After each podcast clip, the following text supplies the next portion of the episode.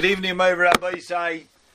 Last night we began the second reason of why it's not enough just to rely on the seichel, the intellect itself, to come to that realization that a person is obligated to show his appreciation and gratitude to HaKadosh Baruch Hu, and that will bring him to serve Hashem. And yet we need a second facet, a second reason, a reinforcement to that, and that is the Torah itself. That the Torah tells us, demands from us, encourages us to serve Hashem for the reason of Hakaras Hatayv. And the second reason we said is because we're dealing with two parts of a of a person. He has the seichel, which is the neshama, which is totally spiritual, and he has, on the other hand, the physical body, which just wants to derive pleasure from this world. And since it gets a head start and we continuously give uh, the guf what it needs, it becomes stronger than the seichel itself. And therefore we need the Torah to combat that and temper the, the guf.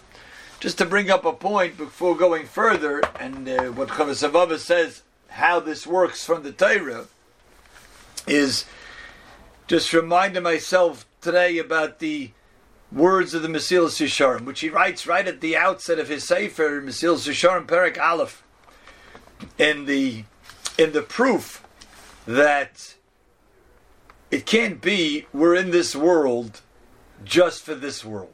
It can't be any logical person could deduce on his own that it can't be Hashem create us in this world just for this world itself. And one of his proofs is the Tira Be'emes, you'll see Shekar Liyuchel Shum Bal Seichel. No thinking person could believe that the point and the purpose of the creation of this world, of the, of the person, is for this world. Why? He says, because one of the reasons is, is because if that was the case, there was no reason we had to be created with a neshama. Why in the world do we need a neshama if the whole purpose of creation of this world is just to be here in this world? And he explains like this. We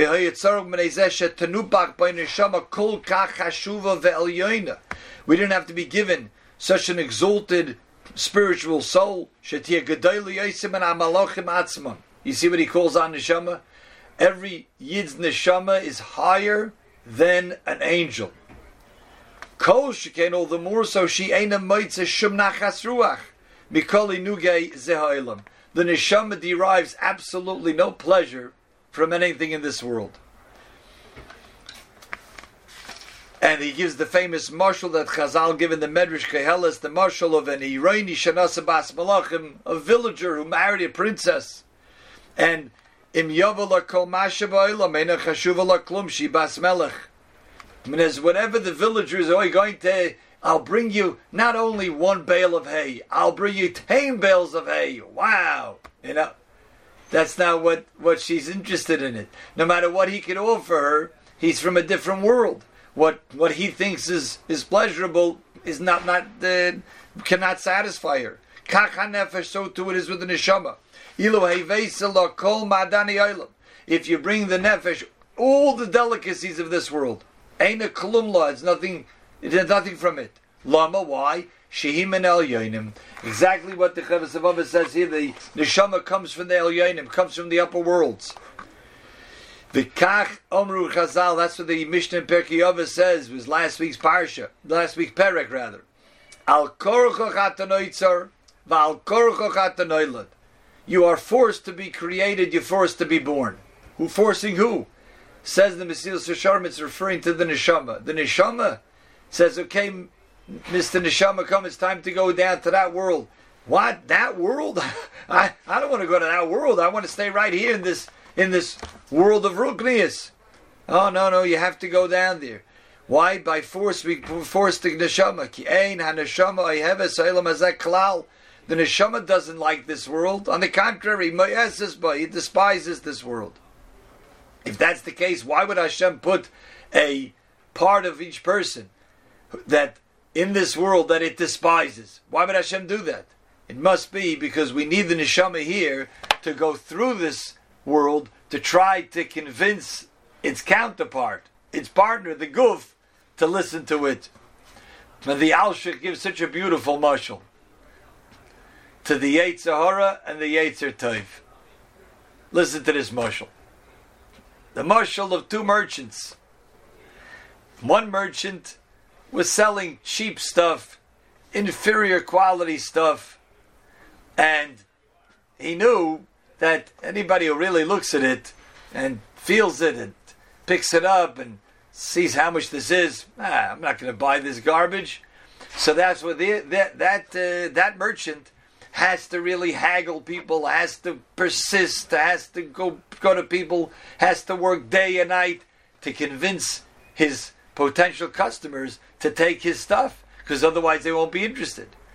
And the the merchant who's selling high quality the high quality merchandise and people will know this is really where it's at, he could take it more easily. So says that that's the nimshal of the Yetzer Hara. You know why the Yetzer Hara harasses us all the time? Because he's selling garbage to us. And he knows if we would be thinking people would say, That's what you want me to get involved in? You want me to do this schmutz? You want me to waste my time with that? So therefore he doesn't even allow us to think.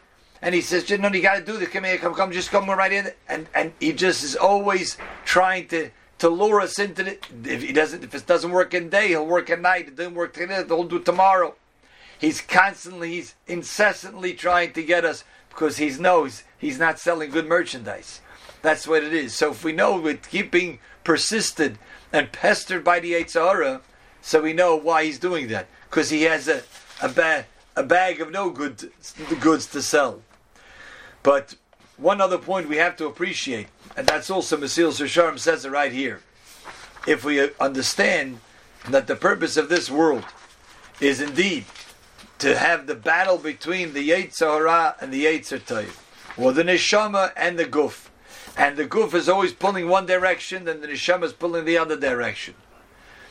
One thing we have to keep in mind, besides this idea that we should know the Yetzer Hara is always persisting, always trying to get us to buy some of his goods. And we see that's why he has to do it, because if we would think about it long and hard, if we think about it seriously, we would say this is not for us. But we don't always win. And that we know, we don't always win the battle. And sometimes we're going to, it's like the old, we're going to start on the diet and then a week later we're back to where we started from. And the same thing happens, you know, we're not going to talk any Lashon and a week later, we find ourselves, we've tripped up.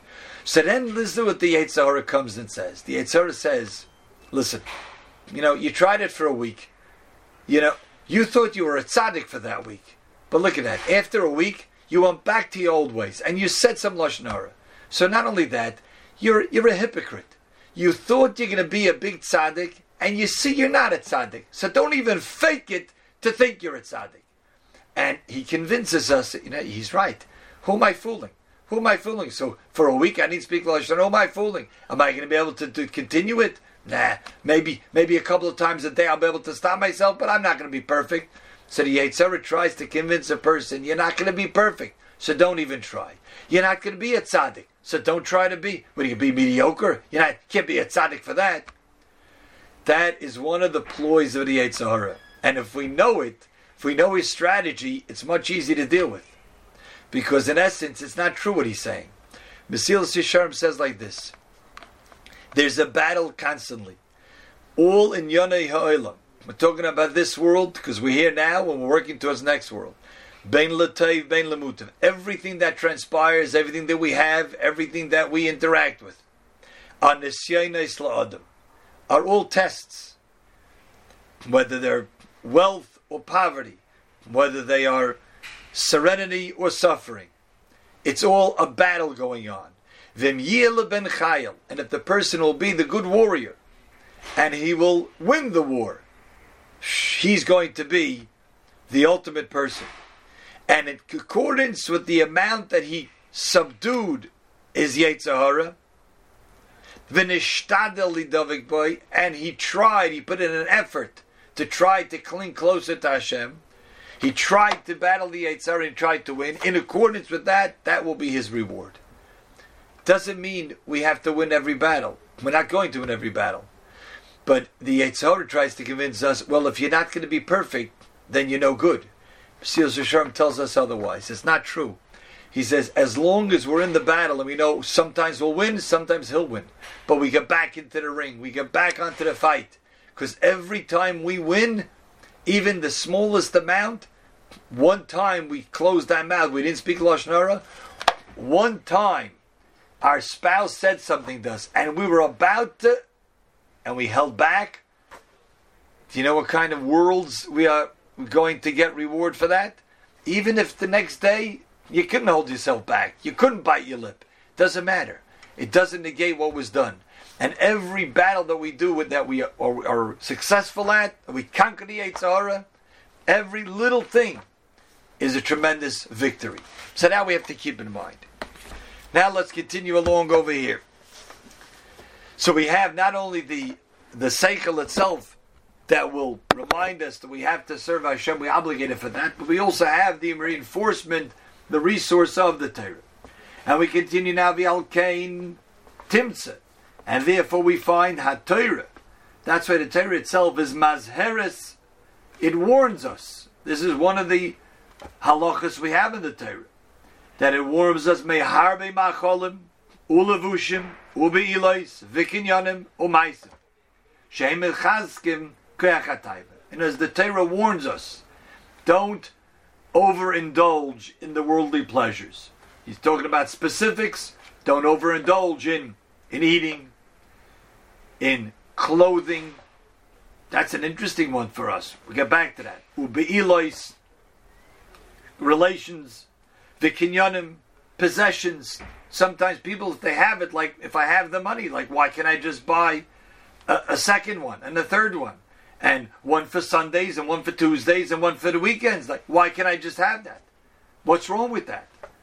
Umaisim and just doing things that are not, you know, doing things in terms of relaxation, recreation. There's a point where it's too much, but for why? What's wrong with that? Shehem because the way it works, we mentioned this Chazal last night, the Gemara. The way it works is the more we feed the guf, the more it's going to crave for more.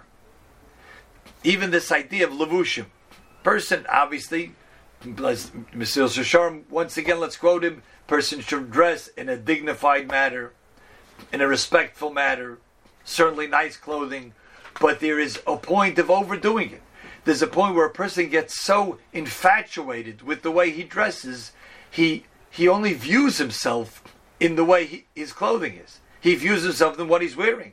And if he's not wearing sort of the latest brand, and he's not wearing a, a custom suit, he's not wearing a ten thousand dollar watch, you know, he doesn't feel good about himself. But ne- it never ends.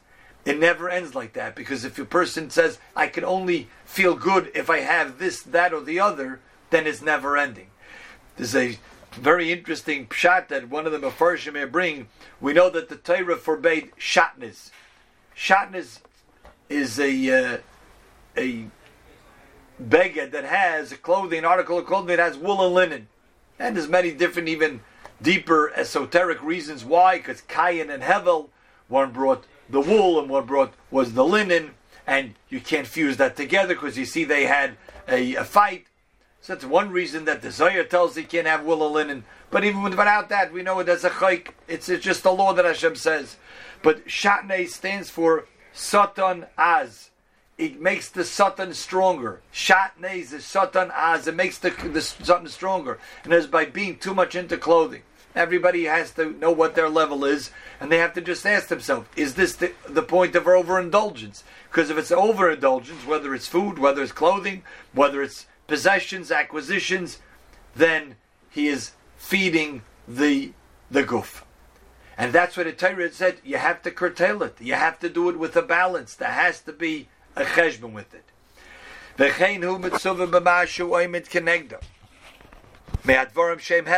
And that's why sometimes we're told and we're recommended